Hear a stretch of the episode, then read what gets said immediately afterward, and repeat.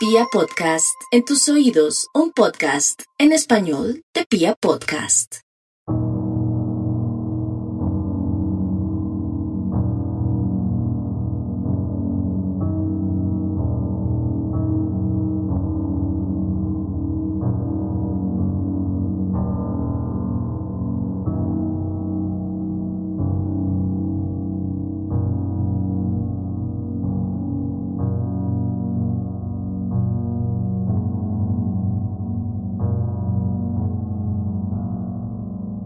Cuando hablamos de Colombia, en realidad estamos buscando un pretexto para hablar de violencia. Hablar de Colombia es hablar de dolor, de despojo, de desplazamiento y de venganza. Hablar de Colombia, en esencia, es hablar de locura. Porque hay que estar locos para ser colombianos. Y no solo por el aparente gusto colectivo por la muerte que nos caracteriza, sino porque aún en medio de toda la ignominia que nos atañe, procuramos persistir y nos levantamos día a día con la esperanza de que la vida puede ser mejor. No me cabe duda que son muchos más los colombianos y colombianas que luchan con la tiranía de lo incierto y el despotismo de la pobreza arraigada en nuestras raíces.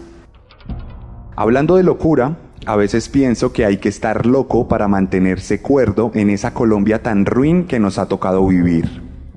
Una nación que día a día nos roba un poco de nuestra alma y que parece empeñarse en que nuestros sueños de progreso sean frustrados por cuenta de un sistema pensado para la desigualdad. Y sin embargo, aquí estamos. Sin embargo, aquí seguimos. Nos levantamos todas las mañanas, trabajamos, estudiamos, amamos y soñamos. Soñamos sueños rotos.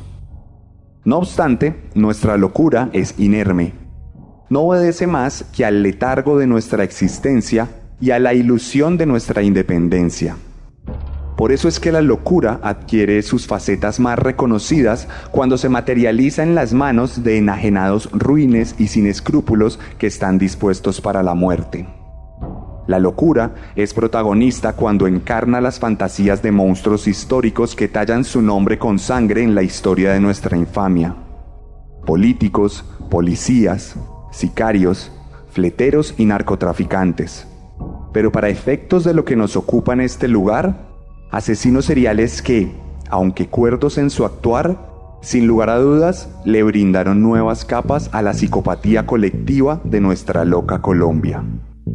Bienvenidos y bienvenidas a la séptima entrega de la cuarta temporada de Serialmente, capítulo 132 de un podcast con contenido muy gráfico.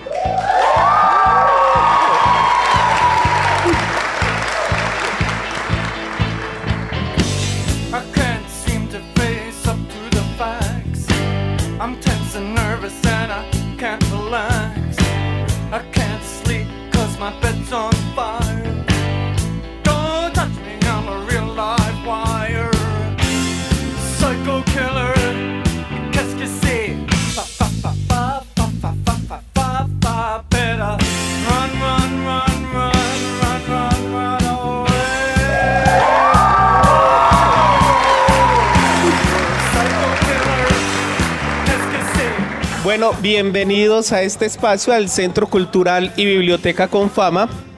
Nosotros nos venimos soñando esto desde septiembre de este año, cuando en Fiesta del Libro invitamos a Sebastián Camelo para que viniese a presentar sus tres libros, el libro de cuentos Carne, su novela Descenso y Letargo.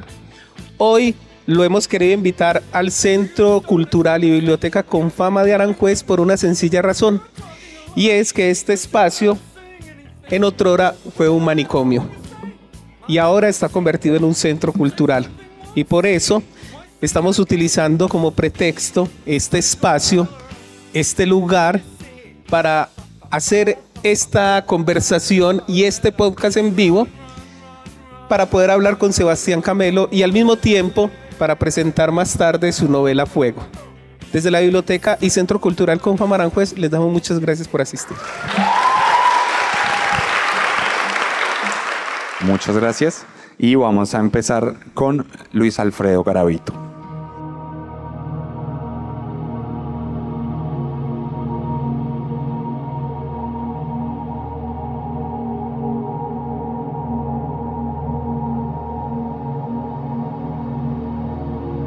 El 12 de octubre de 2023, como si se tratara de una especie de homenaje a una de las fechas que marcó un genocidio, Luis Alfredo Garavito dejó este mundo luego de un prolongado cáncer que carcomió su cuerpo y su alma de forma progresiva.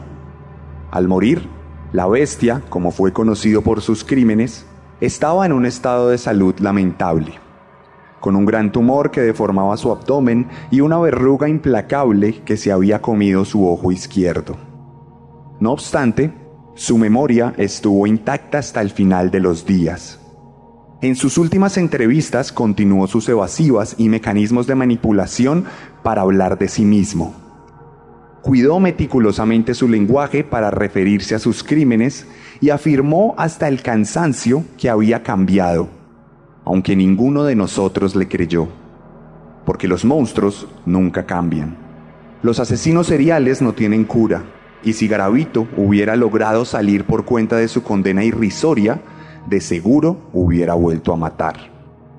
Por eso celebramos su muerte, aunque no podamos borrar de nuestra historia su leyenda. Aunque si me lo preguntan, lo peor que podríamos hacer sería borrarlo.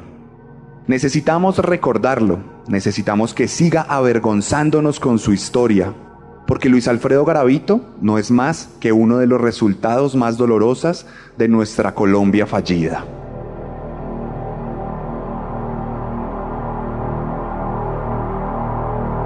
Yo creo, Sebas, que Garavito es el resultado de lo que es Colombia.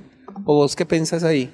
Garavito existe porque nació en Colombia a mí me parece que, digamos, si Garavito hubiera nacido en Suiza, en Alemania, en un país, digamos, que no tiene todos los problemas y las coyunturas que tenemos nosotros, probablemente a Garavito lo hubieran capturado al, tercer crimen, al quinto crimen. Garavito se alimentó de muchas maneras de nuestro conflicto, de hecho es hijo de nuestro conflicto, su, familia fue desplazada y en ese marco de desplazamiento comenzó a tener los primeros eh, vacíos en su crianza. Y más adelante, al mismo tiempo que Garavito mataba niños, ese mismo día había tomas guerrilleras, ese mismo día había em, masacres paramilitares. Entonces, siempre estuvo enmarcado en el conflicto, estuvo cubierto por el conflicto.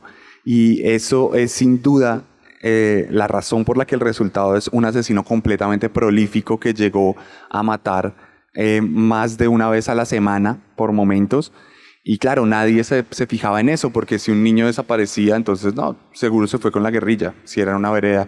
Luego hablaron de sectas satánicas y demás, buscaban otras formas de explicar la violencia, porque era una violencia que no era propia de nosotros. Estábamos muy preocupados por la violencia del conflicto armado, y hoy en día en muchas partes del país todavía lo estamos. Entonces, sin duda alguna, eh, Garavito tiene una correlación directa con Colombia. Yo, yo lo enmarcaría en el conflicto de muchas maneras porque es posible gracias a eso, se alimenta de eso.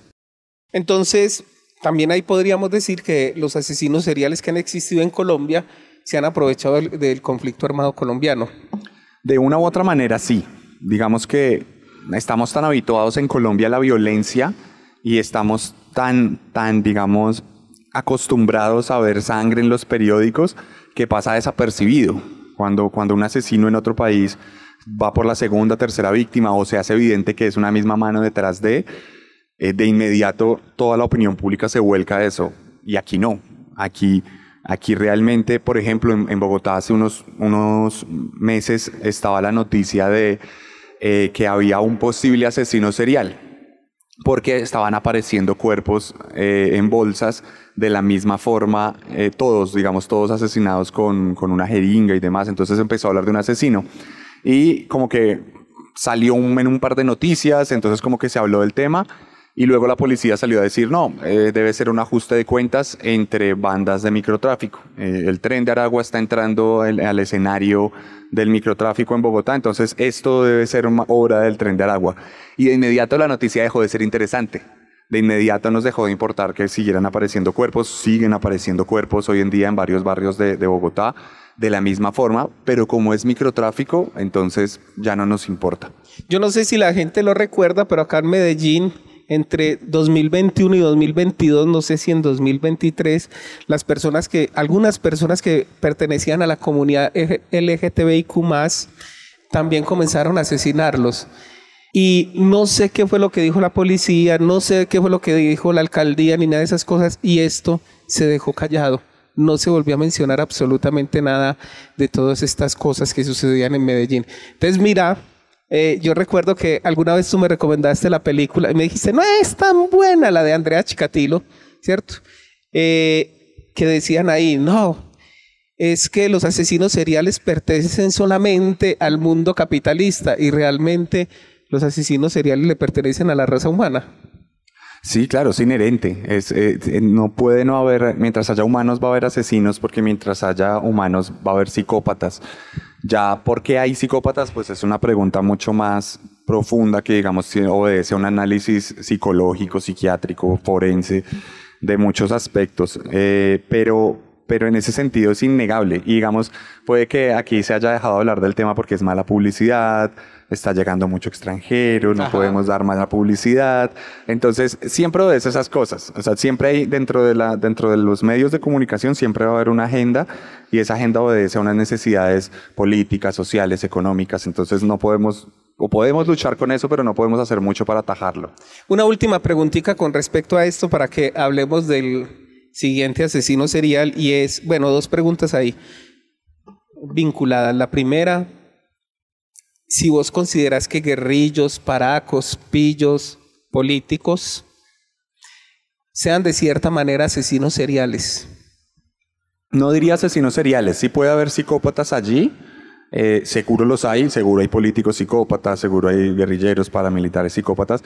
Eh, no todos, no, no todos, eh, pero sí, no asesinos seriales porque digamos que la forma de trabajar del cerebro obedece a otras necesidades obedece a, otra realidad, a otro día a día. Eh, por lo general, cuando una persona que está en un grupo armado mata, mata enmarcado en un conflicto. Aún cuando mata, cuando tortura, cuando mata por, porque se le ordenan, digamos, a personas desarmadas, está enmarcado en un conflicto. Digamos que es otra forma de, de procesar. No obedece a unas necesidades, a unos traumas, a unas fijaciones, fantasías. No siempre. Puede que haya de pronto haya uno y que se aproveche de eso Puede que sí, pero no, no podríamos generalizarlo de esa manera. Yo creo que, que la forma de trabajar de la cabeza es distinta. Listo. El siguiente asesino serial, cuando este man comenzó a matar, o por lo menos las noticias, porque yo siempre he dicho, y esto se me olvidó con Garavito, que les cuentan los muertos, pero uno no sabe realmente cuántos mató, ¿cierto? Cuando este man estaba matando, yo iba por Bogotá y yo todo man que pasaba por el lugar donde él mataba y yo le echaba ojos, me ponía muy visajoso con él porque pensaba que iba a matar a alguna mujer, entonces siempre estaba como pisteándolo. Y no sé si eso todavía suceda en Bogotá, porque a mí me pasó. Ahora, yo era un foráneo en Bogotá, no puedo decir que esto también lo hicieran los de Bogotá, ¿cierto? Para hablar de eso, empecemos primero con la introducción. Este es el monstruo de Monserrati.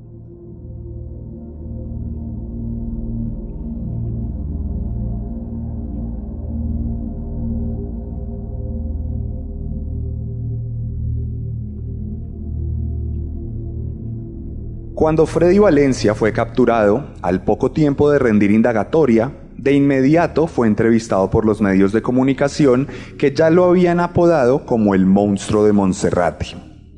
Cuando él escuchó cómo se le llamaba, se mostró molesto y pidió de forma encarecida que nadie se refiriera a él como monstruo, pues no se sentía como tal, y aseguraba que era una persona normal. Y sí, Considerando la sociedad en la que vivimos, es probable que un tipo como Freddy Valencia sea considerado normal. Un misógino impulsivo y frustrado que siempre entendió de forma inconsciente que las mujeres eran una suerte de objetos para su disfrute y que merecían ser castigadas si no cumplían con algún tipo de pacto o si se atrevían a faltarle al respeto. Así pues, a lo largo de unos años, el monstruo de Monserrate se cobró la vida de nueve mujeres de forma comprobada, aunque se cree que pudieron ser más de 100. Sin embargo, insiste en que no es un monstruo.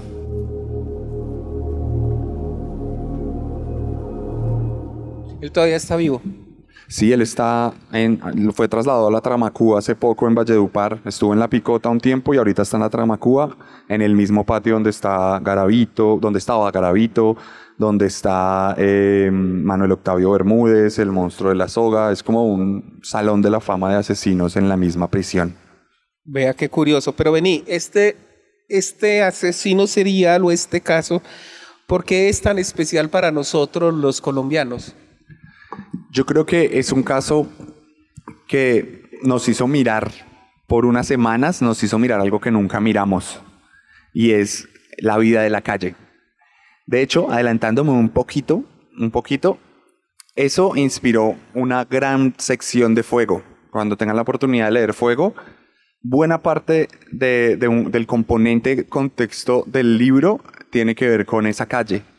Y es porque nosotros damos por hecho eh, a los habitantes de calle. Son, son como un paisaje de la ciudad. Hombres y mujeres son un paisaje de la ciudad, son el que piden plata, si pide plata es pavicio.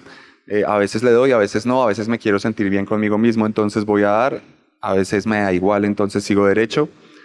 Y volteamos a mirar a la calle por primera vez, no por primera vez, pero digamos de manera dedicada cuando la historia de Freddy Valencia salió a la luz.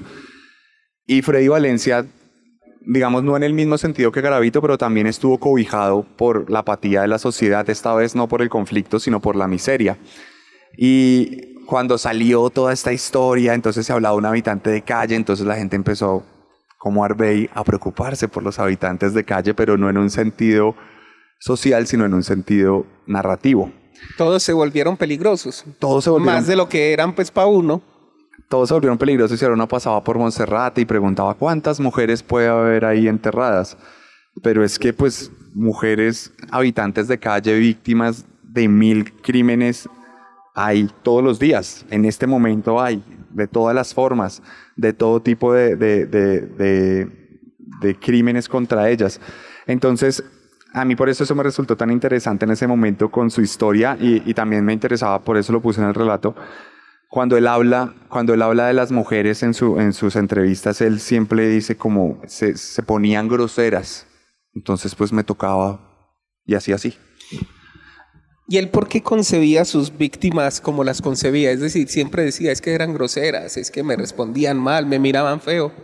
Yo creo que hay dos componentes ahí. El primer componente, sin lugar a dudas, aunque esto suene muy panfletario, discursivo, lo que sea, eh, lo digo porque lo, creo, eh, es, social. Digamos que eso es una, una concepción generalizada y esa es la, la eh, eterna conversación y discusión que hay alrededor del concepto de feminicidio. No, pero no la mataron por ser mujer y es, entonces hay que explicar por qué sí, por qué un crimen pasional es un feminicidio. Entonces está arraigado, digamos, en muchos conceptos sociales generalizados que se tienen sobre la mujer y sobre el origen que hay de eso, el origen de que el hombre posee y eso tiene que ver con miles de años y construcciones sociales alrededor del hombre como, como persona que va a la guerra y que por ende tiene derecho a poseer y de ahí vienen mil análisis y mil desarrollos más bien sociales. Ese es uno. Y dos, en el caso particular, bueno, que no me voy a extender ahí, nos podríamos quedar un día hablando de eso, dos días. Pero, y en, el caso es particular de, este sujeto, él cuenta en su historia como que eh, cuando era niño, las niñas del colegio se burlaban de él y le bajaban los, los pantalones y se reían y demás, y, específicamente decía que eran niñas las que se burlaban de él.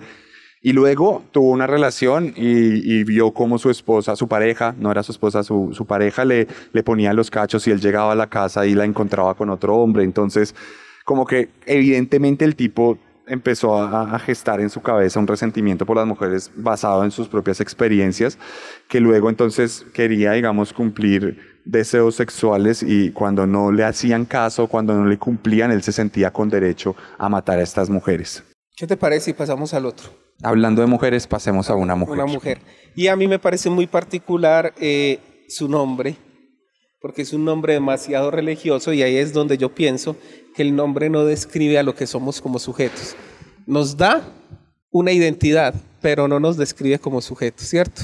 Esta mujer de la que vamos a hablar, nunca hemos hecho capítulo de ella. Probablemente le dedique un capítulo después, mucho después.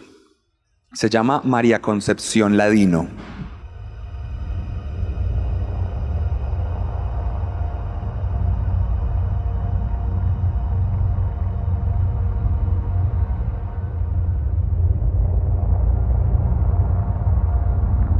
El barrio Fontibón en Bogotá fue víctima de un poderoso sortilegio que doblegó la voluntad de varios vecinos de un barrio católico y conservador que no podía resistirse a los encantos de la magia de María Concepción Ladino, conocida en el vecindario como la hermana María, una poderosa bruja que tenía el poder de curar a otras personas con sus rezos y preparaciones. María Concepción era una artista, Sabía qué decir y cómo actuar para embaucar a sus pacientes y sacarles dinero mientras les brindaba remedios que, en muchas ocasiones, terminaban extinguiendo la vida de quien debían salvar. Así, durante la década de los 80 y los 90, María Concepción asesinó a por lo menos seis personas y estafó a otras cientos a las que les robó millones y millones de pesos. Hoy, mientras hablamos de ella, se encuentra purgando su condena en la cárcel del Buen Pastor, donde fue sentenciada a pasar 40 años de su vida, de los cuales ha purgado un poco más de la mitad.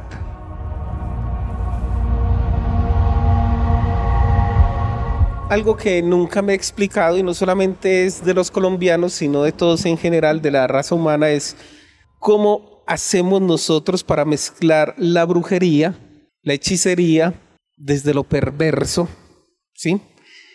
En estas cosas de lo cotidiano para quitarle el dinero a los demás. Eso nunca lo he podido entender. Y sobre todo, porque es que no solamente sucede en Colombia, sino que en México también sucede mucho. Pongo el caso de México, no es que los mexicanos sean culpables ni nada de esas cosas, sino porque en Colombia y en México son como esos dos lugares donde tanto la brujería como lo cotidiano se vuelve muy común. No conozco el Caribe, pero sé que el Caribe también de cierta manera es esto. Entonces esa es como la pregunta. ¿Por qué nosotros mezclamos la brujería con, con el dinero, con todas estas cosas y nos exponemos y exponemos nuestras vidas allí? Yo creo que la explicación de eso viene desde la mismísima colonia, desde la, la mismísima, desde el mismísimo descubrimiento de América porque todo eso es el resultado de una serie de necesidades sociales que tenemos eh, en Colombia, en Latinoamérica, de, rellenar vacíos narrativos. Ahí, si hay alguien muy religioso en la, en la audiencia, le pido disculpas por lo que voy a decir. Eh, lo hago desde el análisis que estoy haciendo y es, los seres humanos siempre hemos tenido la necesidad de explicar cosas.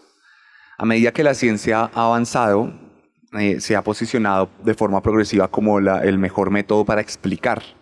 Pero antes explicábamos desde la cosmología, desde el universo, desde el cielo, desde la astrología, que hoy en día todavía sigue muy vigente, cada vez más de hecho, eh, desde la mitología. Los truenos no eran construcciones atmosféricas de una tormenta, sino era lo que pasaba cuando un dios le pegaba con su martillo a un yunque y salían los truenos. Eh, la tierra es un ser vivo, es una, es una mujer que es nuestra madre y que nos brinda cosas. Todos son explicaciones. El mismo, y ahí es donde pido disculpas, el, mismo Jesucristo es, es una adaptación eh, de muchas historias de antiguas eh, religiones que están explicando realmente el solsticio de invierno el día más corto de la Tierra.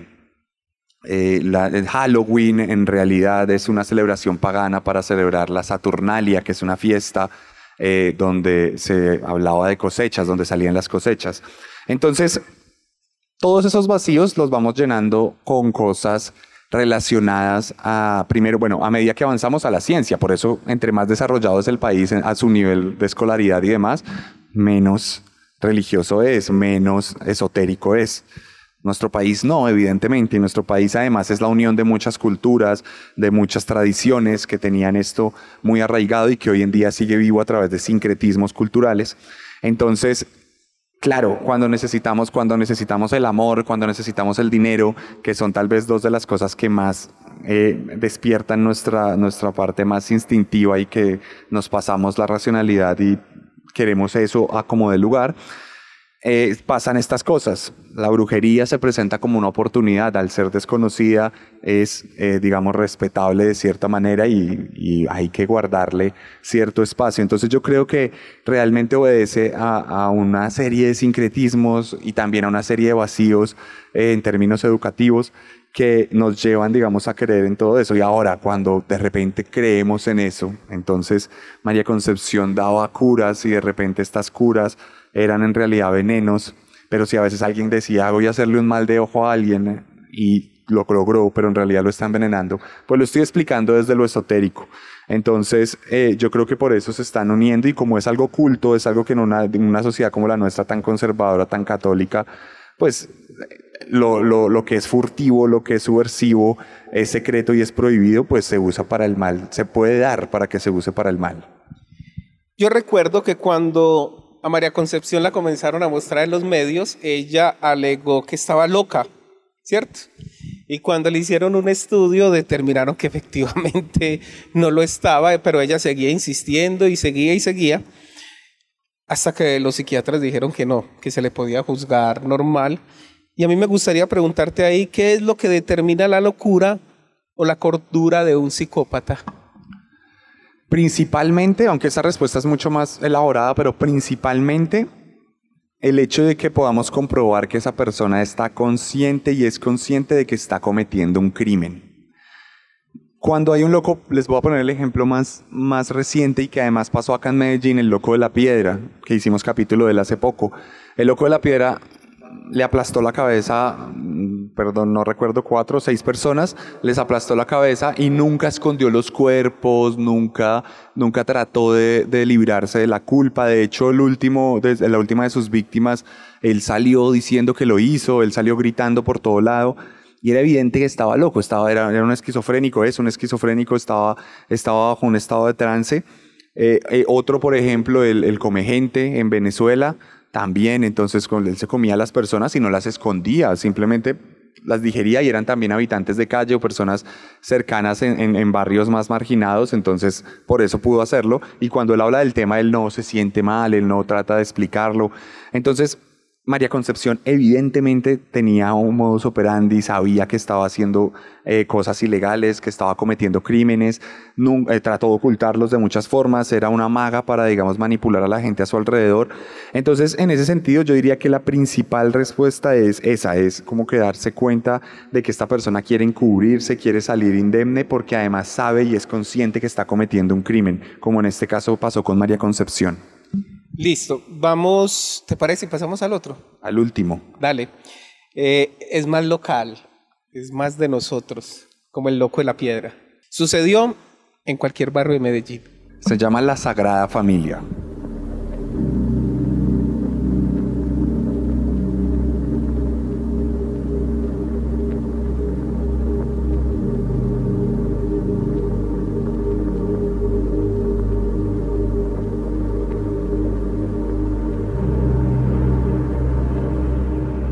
Hace más de una década, aquí en Medellín, una familia se hizo famosa en las secciones rojas de los periódicos porque se descubrió un tenebroso modus operandi.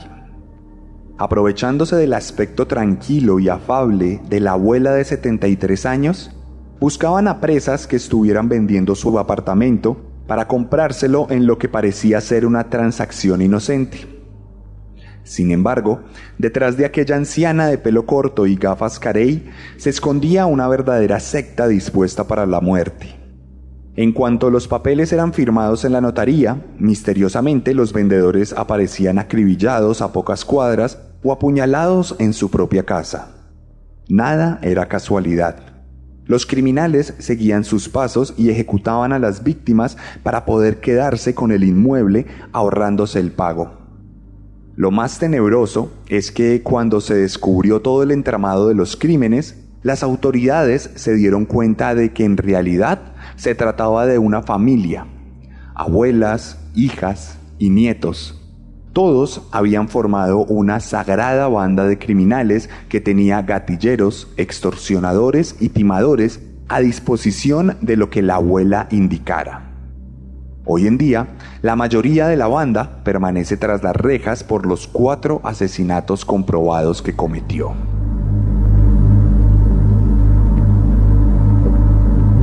Ahí me surge la pregunta si es posible compartir la psicopatía. Me hace recordar Masacre en Texas.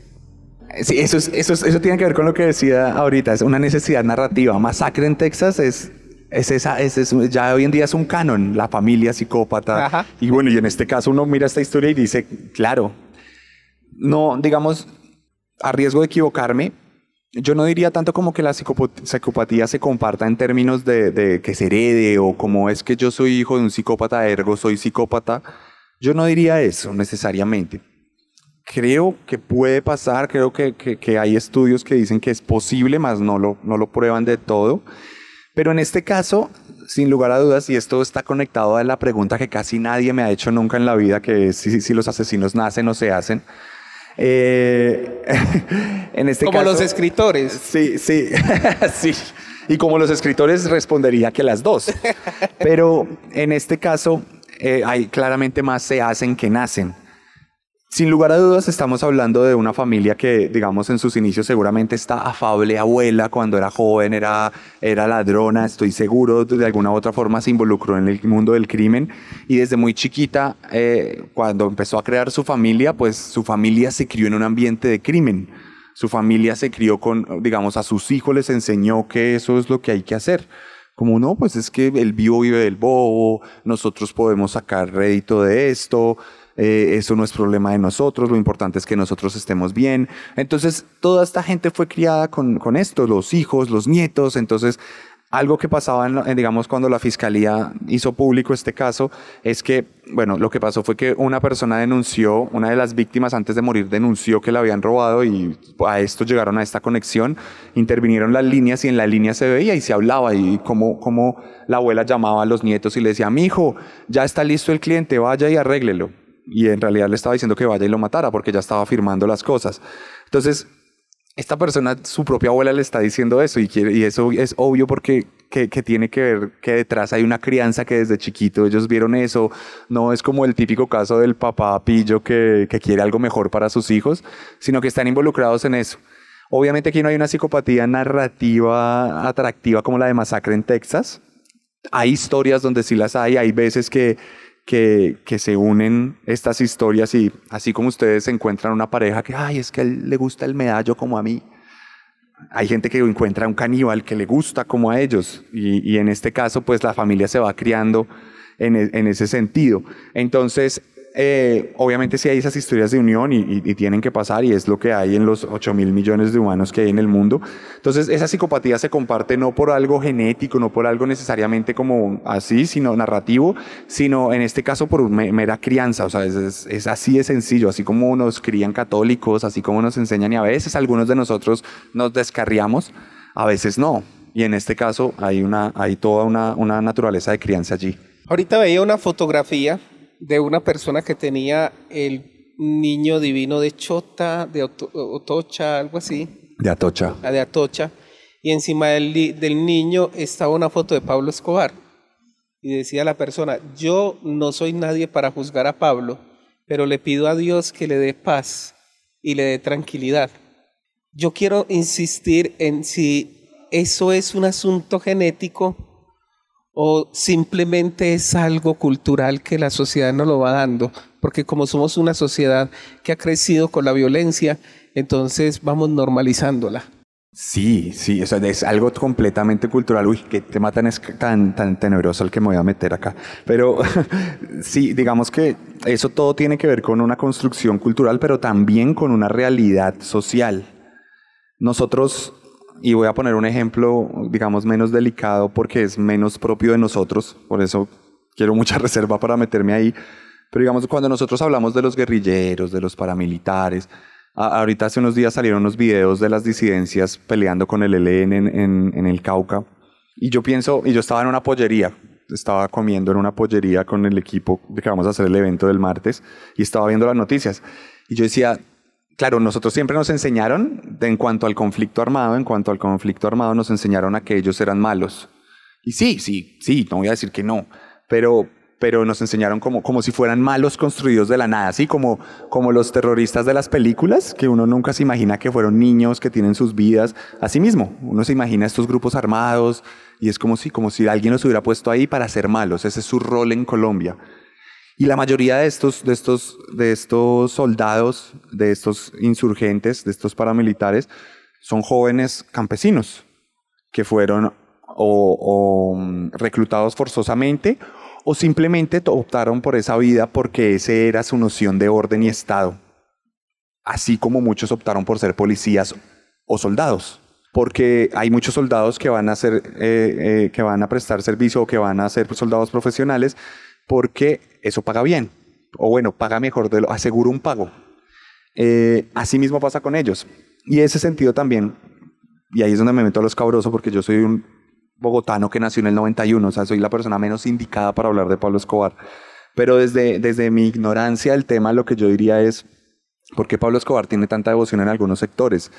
Porque Pablo Escobar fue el Estado de esos sectores, porque Pablo Escobar fue el único que le tendió la mano a esos sectores, porque Pablo Escobar fue una historia de, digamos, de éxito, entre comillas, de alguien que surge y crece y logra cosas económicas, y, eso es lo que muchos colombianos quieren y sueñan, no desde el narcotráfico, sino quieren y sueñan en general.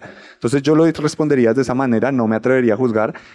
Caso distinto a cuando un extranjero, por ejemplo, toma a Pablo Escobar como un ícono cultural y demás, porque es, es como si yo cogiera eh, de ícono cultural a, a, los asesinos de, de la escuela de Columbine. Entonces, dile a un gringo que, y si hay un gringo acá, no, perdón, pero pues, pero dile a un gringo que un gringo venga y te diga, ah, Colombia, Pablo Escobar, cool. Bueno, dile, sí, súper cool las masacres en las escuelas, a ver qué te hace, a ver qué te dice. Y funciona de la misma manera. Entonces, respeto mucho más a, la señora que tiene a este señor de Atocha y que no juzga a Pablo Escobar eh, y que lo ve de otra manera al, al extranjero que viene y lo ve como una atracción turística. Pero la pregunta era relacionada a eso de que lo convierten en un ídolo y comienzan a tratar de hacer esas cosas, ¿cierto? Yo no estoy diciendo que esta familia eh, tuviese a Pablo como su ídolo, pero sí muchas personas en Colombia cometen los crímenes por eso, por querer aspirar a lo que Pablo Escobar llegó a ser. Porque... Esta familia sí, cuando entrevistan a uno de los gatilleros decía que su ídolo indudablemente era Pablo Escobar. ¿Sí? Por eso metí a Pablo en este, en este aquí. Sí, digamos, pues yo creo que eso habla más que todo, no habla de esa persona que tiene de ídolo a Pablo Escobar, sino habla de una sociedad que le falló a esa persona para que su ídolo fuera Pablo Escobar. Y tan sencillo como, pues mira todo, digamos, no sé, miremos el contexto social de esa persona, de dónde era esa familia, del barrio X, preguntémosle a toda esa gente de ese barrio cuántos tienen de ídolo a Pablo Escobar. Y puede que haya un número más alto de lo que pensemos, pero puede que no. Pero lo que sí garantizo es que no van a ser todos, no son todos. Y hay gente que, digamos, tiene la fortuna, y ahí no, esto que voy a decir no es una cuña, pero hay gente que tiene la fortuna, digamos, de encontrar refugio en lugares como este, y que encuentra historias en una biblioteca. O hay gente que encuentra la disciplina en un deporte o en un arte. O que, que, o que digamos, por ejemplo, eh, mi esposa trabajaba en, Batuta, en la Fundación Batuta, y que es de música. Entonces, niños de, de, población súper vulnerable que tenían compañeritos que, que vendían vicio, pero ellos se dedicaban a tocar el violín. Y uno los veía con su violín así recorriendo toda la ciudad para llegar. Entonces, yo creo que esos son vacíos y necesidades, y eso es un tema que ahí es donde radica, y ahora voy a sonar como un político, pero es donde radica la un político en campaña, ¿no? No, no, no, en, posesión, no, no en el lugar, no en trabajando ya, trabajando. Eh, pero ahí es donde es la importancia de la cultura, ahí es donde todo lo que es cultura, deporte, artes, son fundamentales para la crianza de, una persona, porque siempre cuando vemos que una persona está metido en el vicio, metido en el crimen, metido, digamos, en cuando el barrismo se vuelve crimen, ese tipo de, son vacíos sociales, son vacíos, por eso hay programas de barrismo, eh, de barrismo social, pues porque es como ahí donde se están yendo, cómo les llegamos por ese lado. Entonces, toda esta gente que tiene ídolo a Pablo Escobar es gente a la que le ha fallado la sociedad, a la que le ha fallado el Estado y que ha encontrado en él como ese hito eh, para, para salir adelante y surgir. Entonces yo creo que ahí la, respuesta es la cultura y voten por mí. para luego no hacer nada. vamos a hacer un ejercicio. Vamos a permitir que las personas hagan dos preguntitas.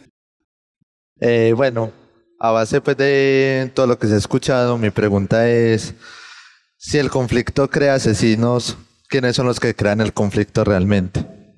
Esa pregunta, esa pregunta en Colombia se, se, se tiene que responder por distintas secciones, por distintas secciones históricas. ¿En qué momento vamos a hablar? Voy a hablar de esto. Bueno, desde mi perspectiva y desde mi absoluta ignorancia, un historiador podrá abofetearme por lo que voy a decir y tendría derecho a hacerlo, pero mi perspectiva es, bueno, el conflicto en Colombia está originado en la desigualdad, está originado en la pobreza y está originado en, eh, digamos, una política completamente antidemocrática. Eh, como que uno ostentaba el poder y nadie más podía ostentar, ostentar el poder. Eh, se pensaba distinto, entonces la época de la violencia y demás. Luego, en nuestro caso, y creo que por eso Colombia es tan especial, nuestro caso ya tuvo que ver luego con el narcotráfico. Hoy en día nuestro conflicto, aunque tiene orígenes sociales y mucha gente va a decir que lo sigue teniendo, se alimenta del narcotráfico. Entonces, y si a mí me preguntan quién tiene culpa del narcotráfico, yo diría los consumidores. Y ojo con eso, porque no es que esté en contra de los consumidores como personas, sí, no. Me refiero a, digamos en este caso, por ejemplo, el narcotráfico se alimenta de la exportación de cocaína. Y, si no hubiera exportación o si fuera regulada de alguna u otra manera, el narcotráfico en realidad buscaría otras formas para seguir fluyendo, porque esta gente necesita alimentarse ya de alguna u otra manera. Entonces yo creería que en nuestro caso es un componente súper complejo, o sea, responder eso sería una, yo creo que eso debe haber tesis de eso, pero en este caso quienes crean los conflictos no diría nunca que sean las personas per se, no es una persona que por su necesidad genera un conflicto, sino es un país que tiene un montón de problemas, es un país que tiene un montón de vacíos, eh, como decía, como titulaba Bushnell, que Colombia una nación a pesar de sí misma, eh, y, eso es lo que pasa con nuestro país. Eh, hay muchos, digamos, hay muchos vacíos de Estado, tenemos problemas, digamos, donde hay ausencia del Estado, esa ausencia hace que los grupos al margen de la ley se vuelvan fuertes y se vuelvan ley. Tampoco hay voluntad hoy en día, o sea, hoy vemos como se apostó de alguna u otra manera y se sigue apostando de forma infructuosa por una paz total que evidentemente los, los grupos no la quieren porque hay un negocio detrás. Hoy en día ya es evidente la construcción y es una necesidad económica y al final yo diría la respuesta obvia y que está conectada y es porque hay guerras, porque, porque hay disputas económicas.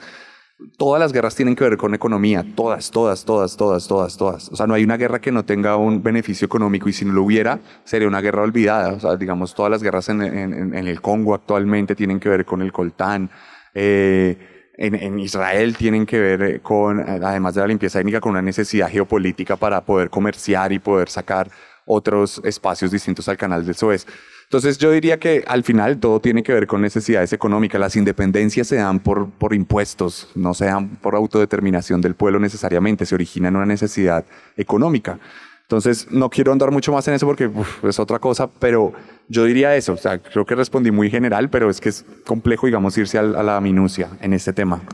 Todos conocemos a El Arracás, su voz, su, las historias que sube, pero ¿cómo Sebastián Camelo se apasionó por las historias de asesinos seriales y de transmitirlo al público que siempre lo escucha?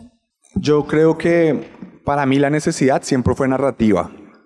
Yo nunca digo mentiras respecto a eso. El podcast para mí, desde el día uno, desde el día que yo dije voy a hacer un podcast que se llame Serialmente, fue para promocionar lo que hago, para mis libros. Eso, o sea, y ahí, bueno, entramos en un poquito en un terreno ya que tiene que ver con la promoción de la cultura y de la lectura y demás. Y es que cada vez la lectura es algo más difícil. O sea, por eso, por eso se promueve la lectura, porque cada vez se lee menos. Y en ese sentido, digamos que ya luego yo tenía que llegar, como Sebastián Camelo, llegar y decir como, ¿cómo hago para que alguien se interese en lo que voy a escribir? ¿Por qué fueron asesinos seriales? Eso sí vino antes del podcast. Es porque para mí a nivel, a nivel narrativo siempre han sido, primero me generaban mucha curiosidad como ustedes, eh, morbo como ustedes, pero sobre todo, este man vino a insultarnos, no, nueve horas manejando para agredirme, eh, pero, pero, pero también como un vehículo narrativo, cuando digamos hablamos de asesinos, yo siempre, y yo creo que eso es lo que es una de las claves del éxito de Serialmente, yo siempre hablo de la sociedad. para mí el asesino serial siempre ha sido una forma de hablar de la sociedad, una forma de hablar de cosas políticas, de cosas culturales y también de cosas que nos habitan a nosotros como seres humanos comunes y corrientes. Entonces, en ese sentido, por eso elegí Los Asesinos para la primera parte de la pregunta y el podcast ya vino como una necesidad para mí de eh, promocionarlo y promoverlo. ¿Cómo hago para que este libro le interese a ustedes? Si a ustedes les gusta leer, van a una librería y buscan. Y la cantidad de, escritores que hay en el mundo de libros publicados y sobre todo la cantidad de escritores buenos, famosos, bestsellers, ¿cómo hago para que algún don nadie lo lean? Entonces, pues tratemos de no ser un don nadie con tan buena suerte que está ocurriendo. Yo no diría que ocurrió, pero está ocurriendo a poquitos. Entonces, eso hace que, digamos, pueda mover los libros, eso hace que, digamos, pueda seguir un camino. Y esto no lo he dicho, es la primera vez que lo voy a decir en público. Eh, luego lo voy a publicar en redes, pero ya pasó. Y es, eso, digamos, me ha permitido cumplir muchos sueños yo siempre lo digo, eso sí siempre lo digo, pero entonces publicamos Descenso, Carne, Letargo, las novelas gráficas, ahora Fuego. Pero eso ocasionó que una editorial se fijara en mí. Entonces eso ocasionó que Penguin Random House me dijera como, oiga, venga, ¿qué es lo que está haciendo? Y yo como, no, ah, un librito ahí. Tengo un, podcast. Eso nunca hubiera pasado si no existiera serialmente. Nunca. Y se los garantizo. Y por mucho que yo escriba bien o escriba mal, yo siempre he considerado que escribo bien, pero que no soy ni de cerca un escritor como los grandes escritores. Pero independientemente, así lo fuera, nunca hubiera llegado a una editorial como Penguin hoy en día. Porque en ese sentido, y para cerrar la pregunta, la respuesta es, y esto lo que voy a decir a veces no le gusta a la gente que trabaja en este medio, y es, los libros, la literatura, al final es un medio más de entretenimiento. Claro, que la cultura detrás, toda la aura que hay detrás de los libros, pero en esencia los libros compiten con las series, con los videojuegos, con la música, con las películas. Y, yo por eso digo, pues voy a alimentar de eso para promocionar la lectura. Entonces vean esta película y, uy, mi libro habla de eso. Y me ha pegado, funciona. Entonces, en ese sentido, y es lo que yo intento hacer y voy a seguir haciendo, es cómo hago para que el libro deje de ser el, deje de ser para unas personas. Ojo, porque hay gente, como y yo creo que la mayoría acá, pues que compartimos una pasión por la literatura y el libro por sí solo ya nos resulta atractivo, pero la mayoría de gente no es así. Y a mí me pasa mucho, por ejemplo, que mucha gente, y eso sí me pasa mucho, mucha gente me escribe, a mí no me gusta leer, pero quiero leer un libro suyo, venga. O, oiga, usted recomendó este libro, me lo voy a leer y es gente que no suele leer. Entonces eso, eso a mí me parece, me llena de orgullo un montón, pero en esencia es cómo hago para que el libro resulte atractivo para la gente más allá de lo que ofrece dentro de sus, dentro de sus eh, hojas, dentro de sus letras. Entonces, por eso, digamos, es que suelo hacer lo que hago. Por eso hicimos un museo para Bogotá eh, cuando lanzamos Descenso. Por eso en Letargo hicimos otra cosa también. Por eso ahorita en Fuego eh, vamos a hacer un serialmente en vivo que es como con, con, con, una pantalla y música y no sé qué. Entonces es como un show. Y, y, hay gente que está en contra de eso. Es como, no, pues este man es un showman, no es un escritor. Pues puede que sí, o puede que no. Pero en mi caso, para mi camino, funciona.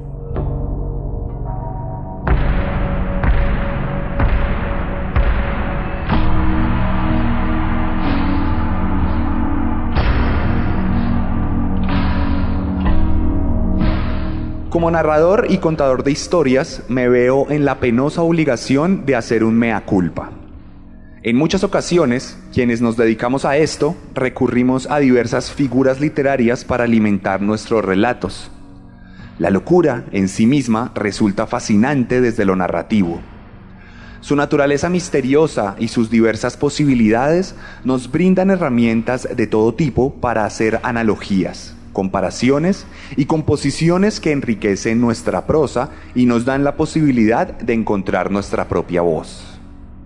Sin embargo, la locura es muchísimo más compleja de lo que podemos imaginarlo en nuestras letras. No todo el loco es psicópata y no todo el psicópata está necesariamente loco. Es inevitable que a la ligera los veamos como sinónimos pero de cierta manera debemos reivindicar la naturaleza versátil e impredecible de la locura. Es por eso por lo que tal vez, y solo tal vez, el infame y deleznable Ted Bundy tenía razón cuando decía que todos estamos un poco locos.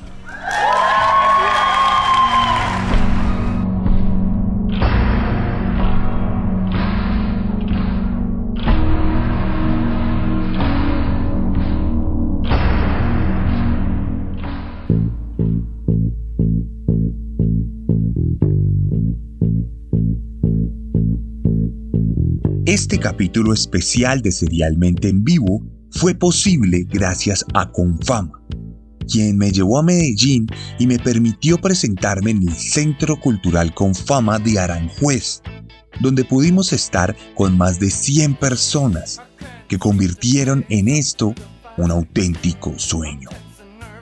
Quiero agradecerle también a Herbey Salazar, mi colega, quien hizo posible este evento. Él metió el pellejo para que esto fuera una realidad. Y les quiero contar que Arbey también es escritor, así que vayan y búsquenlo a Arbey Salazar para que conozcan su obra. Asimismo, le quiero agradecer a los muchachos de Entorno Sintético, quienes muy amablemente realizaron esta grabación. Así que búsquenlos arroba entorno sintético en Instagram. Cuando usted escuche esto, Fuego, mi cuarto libro, ya va a estar publicado oficialmente, así que no duden en escribirme en mis redes sociales para que pueda ordenar este libro y si quiere pueda pedirlo en combo con otras cosas de Serialmente. Esto fue un auténtico sueño, así como lo fue serialmente en vivo aquí en Bogotá. Fue un auténtico honor estar ante ustedes. No siendo más, me despido esta semana y nos vemos la próxima semana con un nuevo monstruo. Porque recuerden que siempre podemos ser peores.